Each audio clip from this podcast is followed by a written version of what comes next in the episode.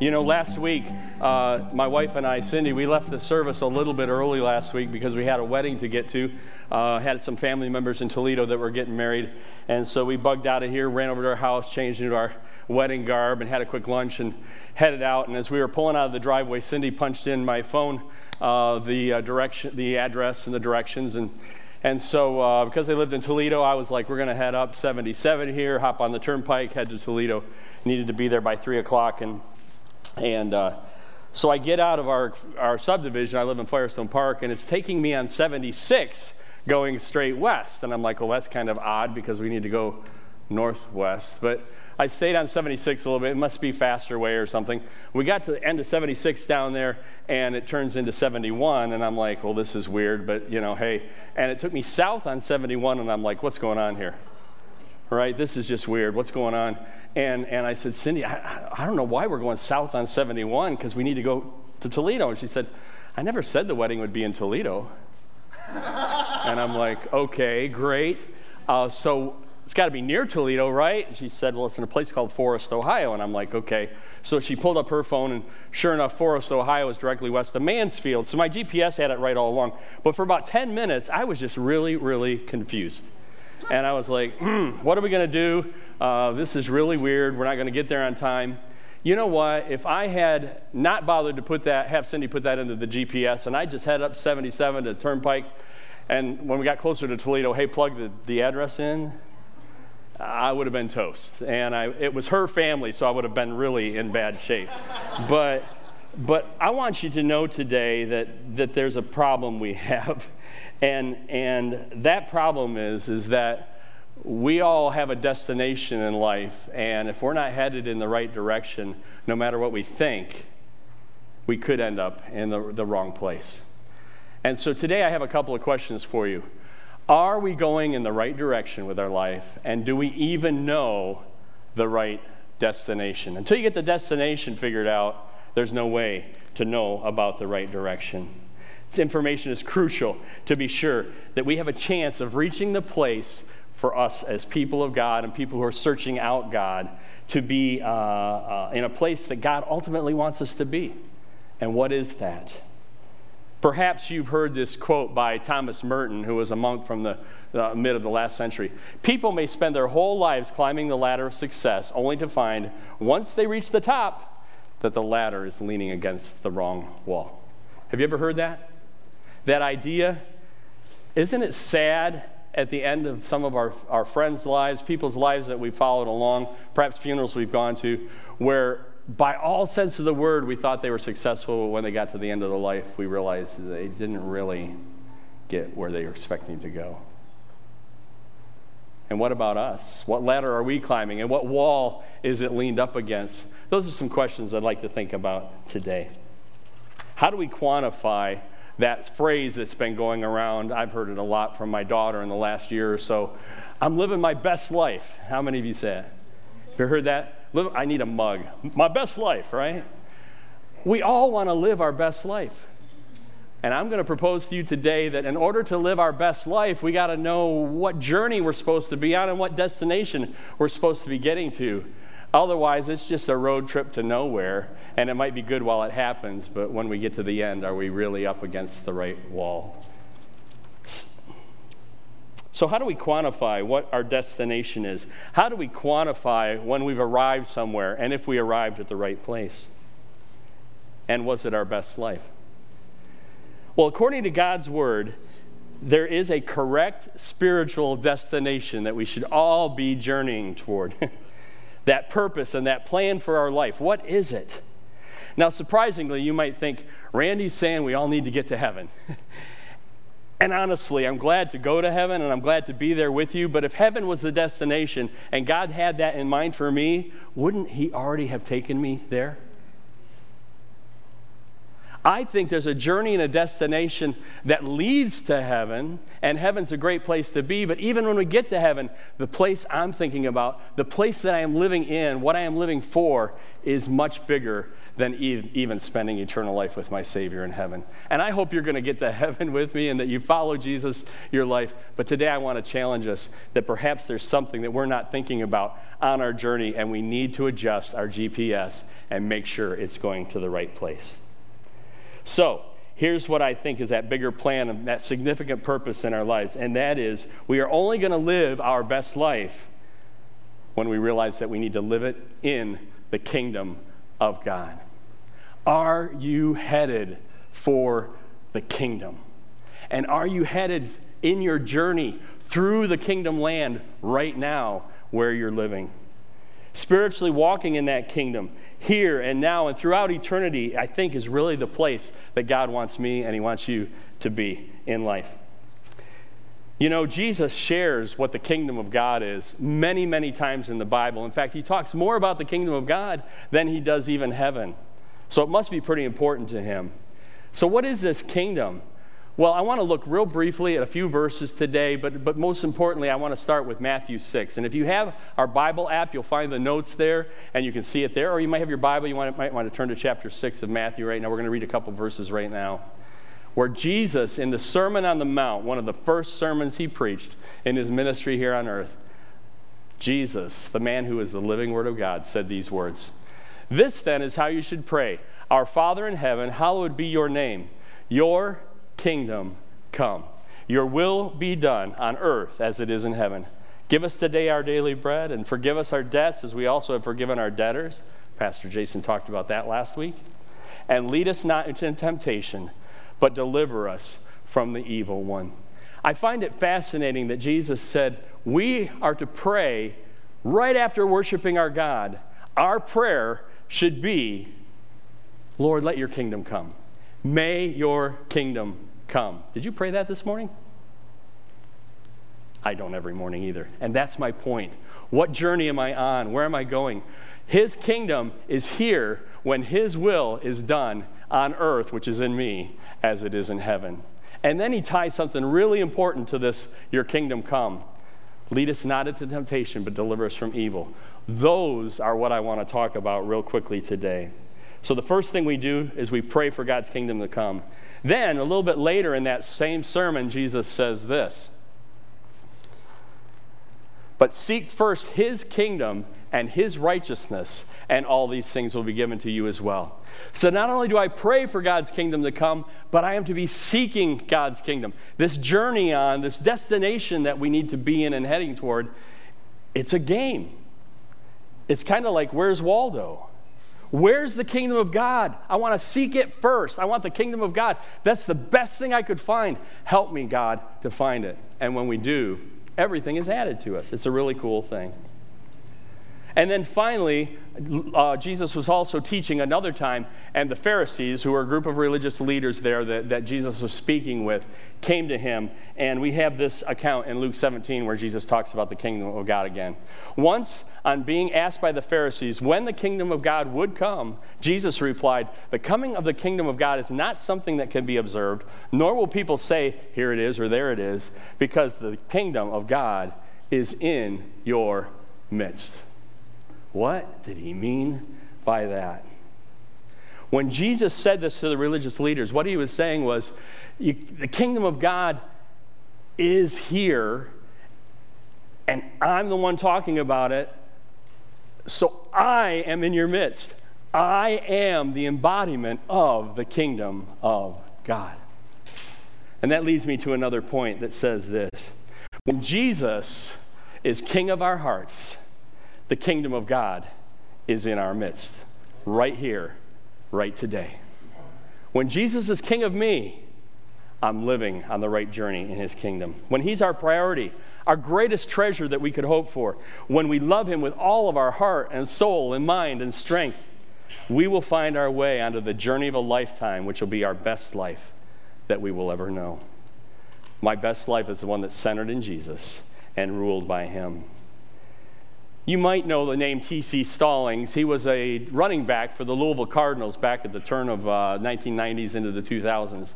But more importantly, he became an actor after that, and he was a very famous actor for the movies Courageous and War Room. If you've seen those movies, He's uh, in there. And T.C. Stallings, this athlete, uh, a great athlete, great actor, says this. Following Jesus is a whole different ballgame than simply believing in him. Anyone can believe in Jesus, but only true followers passionately pursue the will of God or the kingdom of God in their lives. They strive to let His Son take over their entire lives. I want to suggest to you that this is our destination the kingdom of God completely taking over my entire life. His rule, His reign, His purposes for everything that I do. Staying the course with Jesus and bowing our hearts to Him completely as King and Lord is not just a one time commitment. That's called salvation. And I, am gra- glad for the fact that Jesus Christ saved me. But after that, I have to choose every day to call him my King and my Lord. Now, learning about the kingdom of God is really a lifetime pursuit, and we don't have time today for me to share all of that with you because I have a couple other things I want to share related to this. But let me suggest something for you. If you're interested at all, and I hope that you are because it really should be the very focus of our life, what this kingdom of God is all about, I suggest that if you're not already, that you get on Right Now Media. It's a, a, service that we provide, a streaming service of videos and resources that we provide as a church. There's a link at the bottom of your notes that you can ask for free access to that, and I'd love for you to uh, join up. Go to Dr. Tony Evans. He's a preacher and a teacher from uh, California or from Texas called Urban Alternative is his ministry. He has done a ton of writing on what the kingdom of God should mean to us as believers. Check that out. I think it'll really help you. It's been inspiring and helpful to me. But here's the friction with this whole kingdom of God destination journey kind of thing. Jesus is calling us to it, but, but the culture we live in in America, especially, but as Christians can draw us away from the right place that we need to go with Him. Let me share this. I was sure we were going to Toledo for the wedding. I, I had no reason to be sure, but I just figured, hey, they're from Toledo, both of them. will we, they'll get me married in Toledo, right? I guess it was a destination wedding, and I didn't have the destination. But the point being, we can be sure about a lot of things in our lives, even as Christians. But, friends, if Jesus isn't our king, chances are we aren't looking for the right destination. So there might be a seemingly right path to take, and we might jump on a highway that seems best to get there, and I was ready to, but I wouldn't have been heading in the right direction, and neither do us. The Bible says there are ways that seem right in the eyes of man, but in the eyes of God, they're not the right way. Let me, let me share with you this way how we can get kind of close to, to what God wants, but, but really not be lining up with Him. There's this uh, organization in Massachusetts, and they have core values listed on their website, and their core values interested me. Let me read some of those really quick here. These are core values on this website. One should strive to act with compassion and empathy toward all creatures in accordance with reason. Sounds pretty good. We should be compassionate, empathetic. The freedoms of others should be respected, including the freedom to offend. To willingly and unjustly encroach upon the freedoms of another is to forego one's own freedoms. How about this one? Belief should conform to one's best scientific understanding of the world. One should take care never to distort scientific facts to lift one's beliefs. Trust the science, right? We've been saying that for two years now. And here's one people are fallible.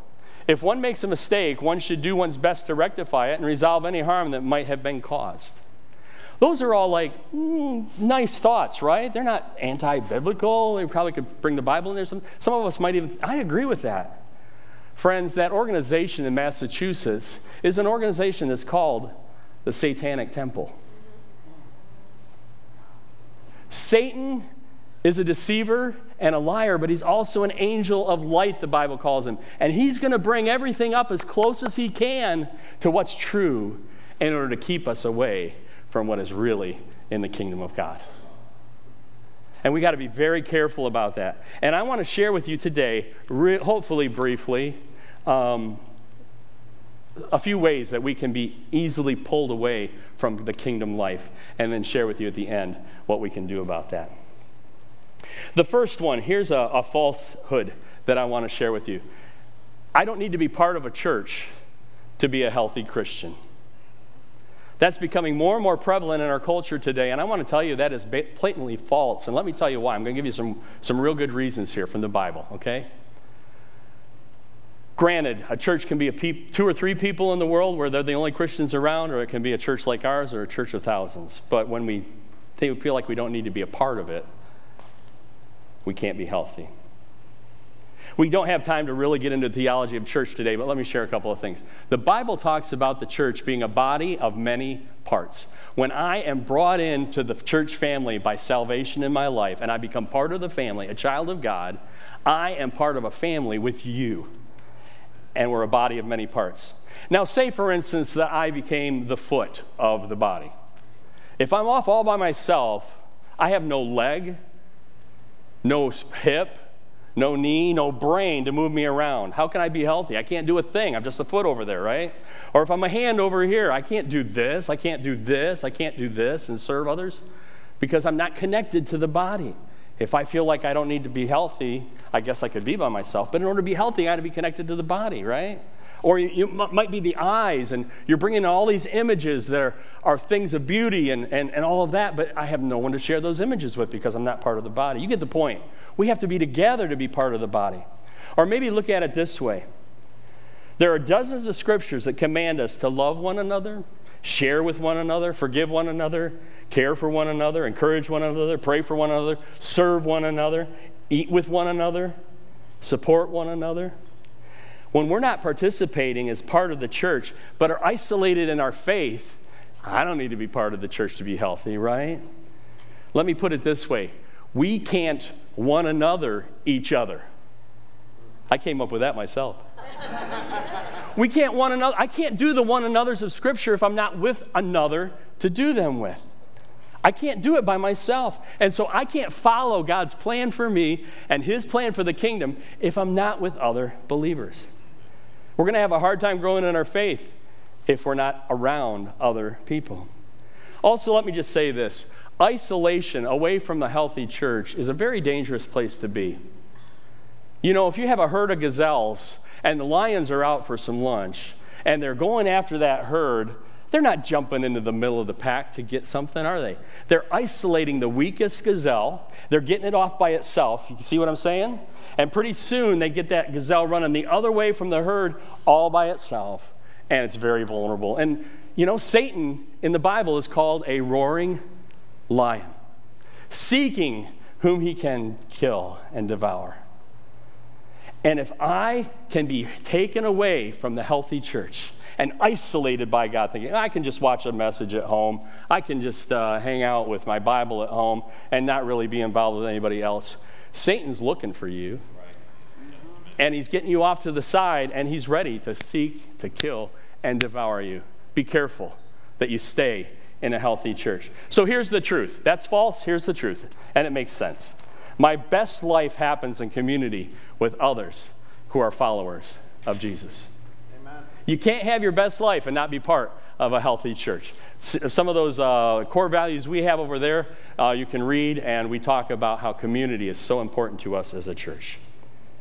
Acts 2 46 and 47, when the church was first started in the Bible, says this Every day they continued to meet together in the temple courts. They broke bread in their homes and ate together with glad and sincere hearts, praising God and enjoying the favor of all the people.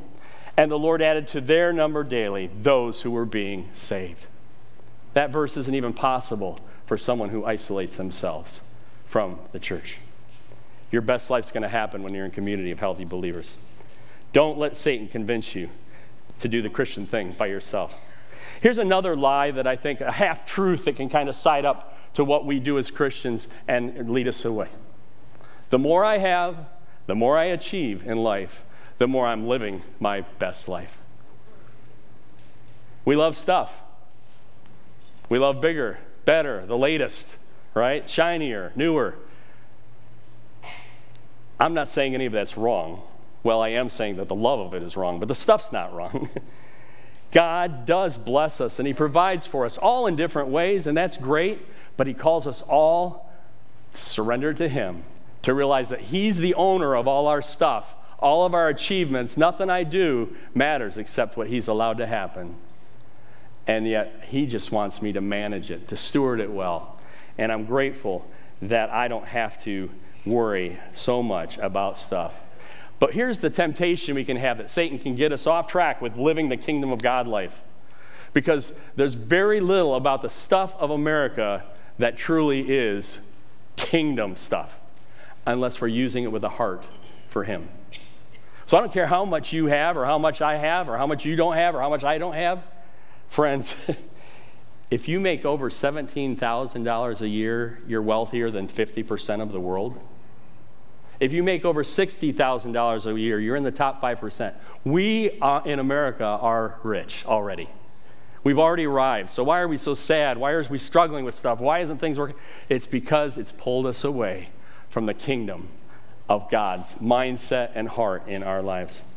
I have to check myself on this one. I'll be honest. I'm really tired of the old car I'm driving. How about you? But prices are so high right now, right? And pretty soon I'm going down that, oh, poor me. Pity. Praise God, I have a car that works. See the difference? God, when you have it right for me, you'll take care of it for me. I'm going to wait on you. That's a kingdom mind with stuff. Lord, I wish I could, you know, I wish I was the preacher here instead of Jason. I don't. But you get you see how that happens? I want to achieve more in my life. No. Thank God that I get to be part of this church family and we get to share things, right? It's just a little thing, but Satan can get us off really, really fast if we're not careful. So here's the deal the more I haven't achieved, the more I'm living my best life. Eh. But here's the real deal the more of Jesus I have, the more I'm living my best life. Amen. The more of Jesus I have. Let me explain this a little different way for you. When we have Jesus, we have everything we need. If I am dead in my sins, which the Bible says, the only thing I really need is eternal life. And He's given that to me because I've accepted Him as my Savior and trusted in what He's done for my salvation. I could go to heaven and I'm ready and I'm done. What more could I need? So everything else that comes along is a blessing. It's an encouragement to my life to be used in blessing of others. And that's all good. It's interesting to me that um, uh, Jesus says this in John 10 10 and it really goes to these two things. Jesus says, The thief, Satan, only comes to steal and kill and destroy. But I, Jesus, have come to bring life and to bring it to the full, to bring it abundantly. Jesus gets it. This is Satan territory. This is Jesus territory. He's our best life. In Acts 17, uh, the Apostle Paul says this He himself gives everyone life and breath and everything else. In 1 Corinthians, for from him and through him and to him are all things. To him be the glory forever and ever. There's nothing outside of the realm of Jesus that he doesn't already supply to us. In fact, in verse 28 of Acts 17, it says, In him we live and move and have our very being. It's all Jesus, and we have it abundantly. We'll talk a little bit more about that in a second. Now, here, here's the last thing that I think can easily pull us away, especially as American Christians. I can find my best life apart from God's Word, or maybe using God's Word a little on the side when I need some extra spiritual help. Mm-mm. We can be so quick to trust Google today. You know what I'm saying? What, oh, just Google it. There's the answer, right? I yesterday typed in meaning of life. Four pages before I got to anything remotely spiritual. Four pages deep on Google, meaning of life. And the first thing that popped up that was finally spiritual was a Mormon website on how to find meaning in life. And then it was the fifth page before I got to something that I would consider Bible believing. You're not going to find much on the Bible on Google unless you're typing in the reference or you use the right words. But we trust in that. And here's the deal we trust in it because it gets us quick answers, it gets us a place to go, right? Certainly, I'm going to help my son in law replace some flooring today and tomorrow. And I can Google, how do I do this? And it's helpful. And it's, chances are the Bible might have some things to say about my attitude about that, but probably not much about how to actually do it. But here's the point our hearts can't find answers in quick and easy things like Google. So, what do we need? We need, obviously, the Word of God. There's a verse in Proverbs 3. Many of us know it. Some of it's our favorite verse. It says, Trust in the Lord with all your heart and lean not on your own understanding. In all your ways, submit to Him, and He will make your paths, your journey, your destination to that journey straight. Don't be trusting on your own understanding or your search engine's understanding when it comes to your life. Your best life is not found there, it's found where? Let's look at that. I think the answer is obvious, and I'm going to go right to that next slide, Deanna. And that is my best life is found through God's Word. There's an account in the New Testament in Matthew 4 where Jesus has been fasting for 40 days and 40 nights. Has anybody done a 40 day fast? I haven't. Whew, I'm not the only one. Here's the deal I'm pretty sure Jesus was pretty hungry and pretty thirsty, pretty malnourished, pretty physically down, right? And Satan comes to him and he says, Hey, Jesus. I'm paraphrasing. You can make all things. Why don't you take the stones in this desert and turn them into bread? I don't know about you. If I had fasted for 40 days and 40 nights and I had the power to turn anything into bread, Panera rack, right there, right? There it is. Take your pick. 40 days after July 4th before you eat again. So, Jesus, knowing that this was not a kingdom of God thing, but it was a Satan thing, because he knew God's word, said this Jesus said, People don't live, Satan, by bread alone, but by every word that comes from the mouth of God. In the midst of his physical anguish, could possibly die from that, he said, I'm going to choose God's word before I choose temptation of Satan. Pretty cool. I'm not sure I would be there. But if I'm living in the kingdom of God, maybe I've got a chance. Your best life is only going to be found through the Bible. John 6 63 says this The Spirit alone gives life. Human effort accomplishes nothing. Would you say that with me? Human effort accomplishes. Now say it again. Human effort accomplishes nothing. Let's change that. My. Ready? My effort accomplishes. That's not fun to say. My effort accomplishes nothing. But, Jesus says, the very words I have spoken to you are spirit and life. My best life is my word to you. You're not going to get anything done, Christian, but I have it all for you. So, there's no life apart from Jesus and His Word. Your best life is only possible through Him. Now, let me kind of sidebar here. If you don't regularly read the Word of God, you're going to be in that first thing that I don't really need the Word of God to live my best life. But if you're regularly in the Word, awesome. Keep it up. But here's the deal you can start today. I don't know how to read the Bible. You know, Google is quick, it's easy, it makes sense. But when I open the Bible, I don't understand what it says, I have a trouble with it. Yes, push through. But here's another thing right now, Media, great studies on how to read your Bible. Or join Pastor Jason. There's links on your notes on Coffee with Connect. He has this really practical, relevant way that he brings us through the scriptures that he's looking at on those days with the coffee. By the way, I don't drink coffee, so I can't watch it. Oh. But I, I know. No, no, I, I'm just following the kingdom of God, man. So, but. Really, folks, there are ways to do it, and we can help you. Maybe you don't have a Bible that you understand. We'll get you one that is relevant to you. And I'd love to show you how to find God's Word relevant in your life. Let me tell you this our spiritual journey has many of these different ways to pull us off. I'm just giving you three. There's tons of others that Satan's going to be like, I'm just going to take them and move them over here. So they're going to lose their power with Jesus, and they're just going to be another Christian walking around and be no problem to me. We need to be careful that we're following God and walking toward and in His kingdom. So, if my best life is only available there, how do I get to my best life? Well, hate to say it, but it's true. Anytime I join another kingdom, and here's my point, we have to surrender. We have to surrender to that king. And so we surrender to God and make him the center of our lives.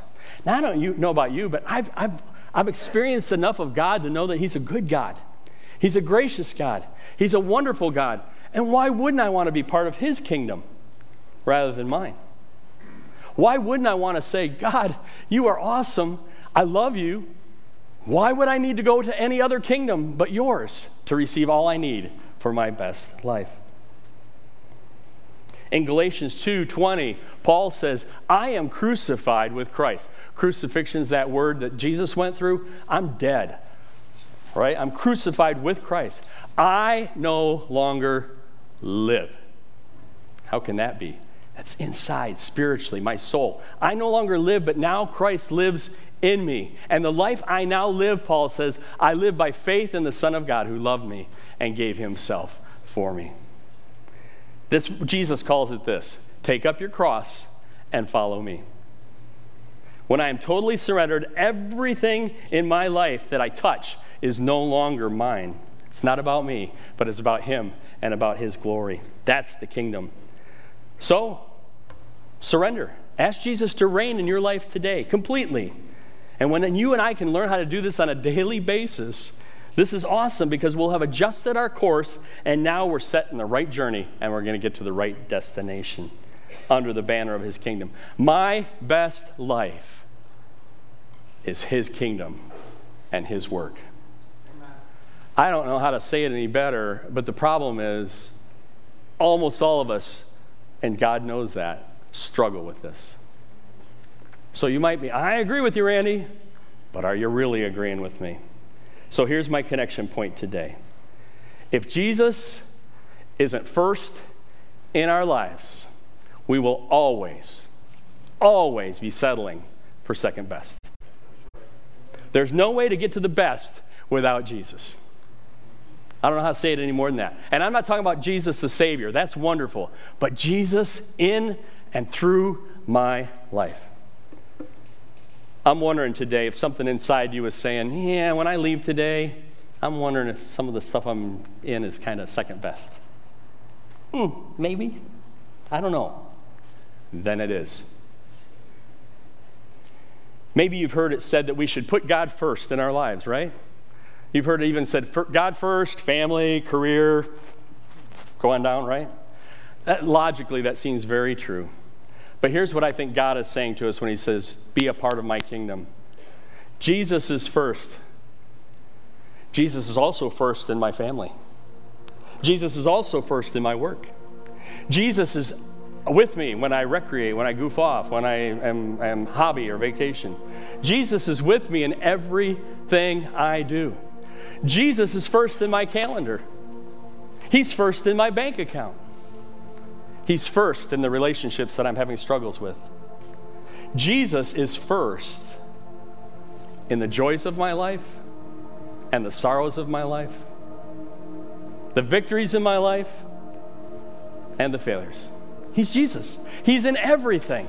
So there's no first about Jesus. There could be priorities, but Jesus is in and through everything. That's when we're living in the kingdom of God. Let, let me ask you a couple of questions. Maybe you could ask them of yourself. Am I living my own best life? And I'm hoping that as I live my best life, once in a while, Jesus will show up, join me for part of the journey. Oh, good, Jesus is with me today. Yay. I'm not feeling Jesus so much today. What's going on? But I'm still living my best life. Or when you live your life, are you living for His kingdom? And so the question now becomes Am I joining Jesus on His journey for my best life? And in fact, it's really His best life, and I just get to come along. Your own best life or His best life? Which kingdom are you following? When I leave here today, Will my focus be on me and my little kingdom? Temporary that it is. Or will it be about Him and the kingdom that He wants me to walk in and rule in my life? It's really obvious to me, but it's hard to do because I don't want to surrender. And our prayer is, is that we would surrender today. You know, I'm so glad that last week Cindy had the right destination. She knew where we were going, even though I didn't. And I'm so glad because we didn't end up in Toledo and then late to the wedding because I was a doofus and went the wrong way, right? Friends, you might be on the right, wrong path and you don't even realize it, just like I didn't. But I hope today that you'll hear from the Word of God there is a destination and it's the right place to go, and I hope that you'll get on it. And I'll be glad when you do. Jesus said, I've begun a good work in you, and I'll be faithful to complete it. He's going to do it, but He's the one working in you. He also said this we are to fix our eyes on Jesus all day, every day, the author and finisher of our faith, the author and finisher of our journey, the one who sets the course and the one who will bring it to completion. Fix our eyes on Jesus. His kingdom is our destination. We'll get heaven along the way, but we'll always be in the midst of His kingdom. So let's hit the road. Let's go. And I'd love to go the same direction you're going, right into the arms of Jesus every day. He loves us that much. Would you pray with me? Father, your name is above every name as you taught us to pray. And we pray as well that your kingdom come and your will be done on earth as it is in heaven. And lead us away from the temptations of the evil one and the culture that we live in and the, the nice things in life that would, would lull us to sleep in our relationship with you. And deliver us from evil, we pray. May your kingdom come to each one here and to those listening online. Whether it's for salvation, whether it's for lordship, whether, Lord, it's for the betterment of your church, but certainly, Lord, may your kingdom come for your glory and your glory alone. May it never be about me. May it always be about you. And I pray that for my brothers and sisters here today. Lord, strengthen us, bring power, bring life back to our healthy church in ways that we've never experienced before because we're a people who are on the kingdom road. We're on the kingdom of God journey. And it invades and infuses our life with you, Jesus. That's my prayer. Would you sing this with me? Lord, I need you. Oh, I need you. Every hour I need you. My one my right.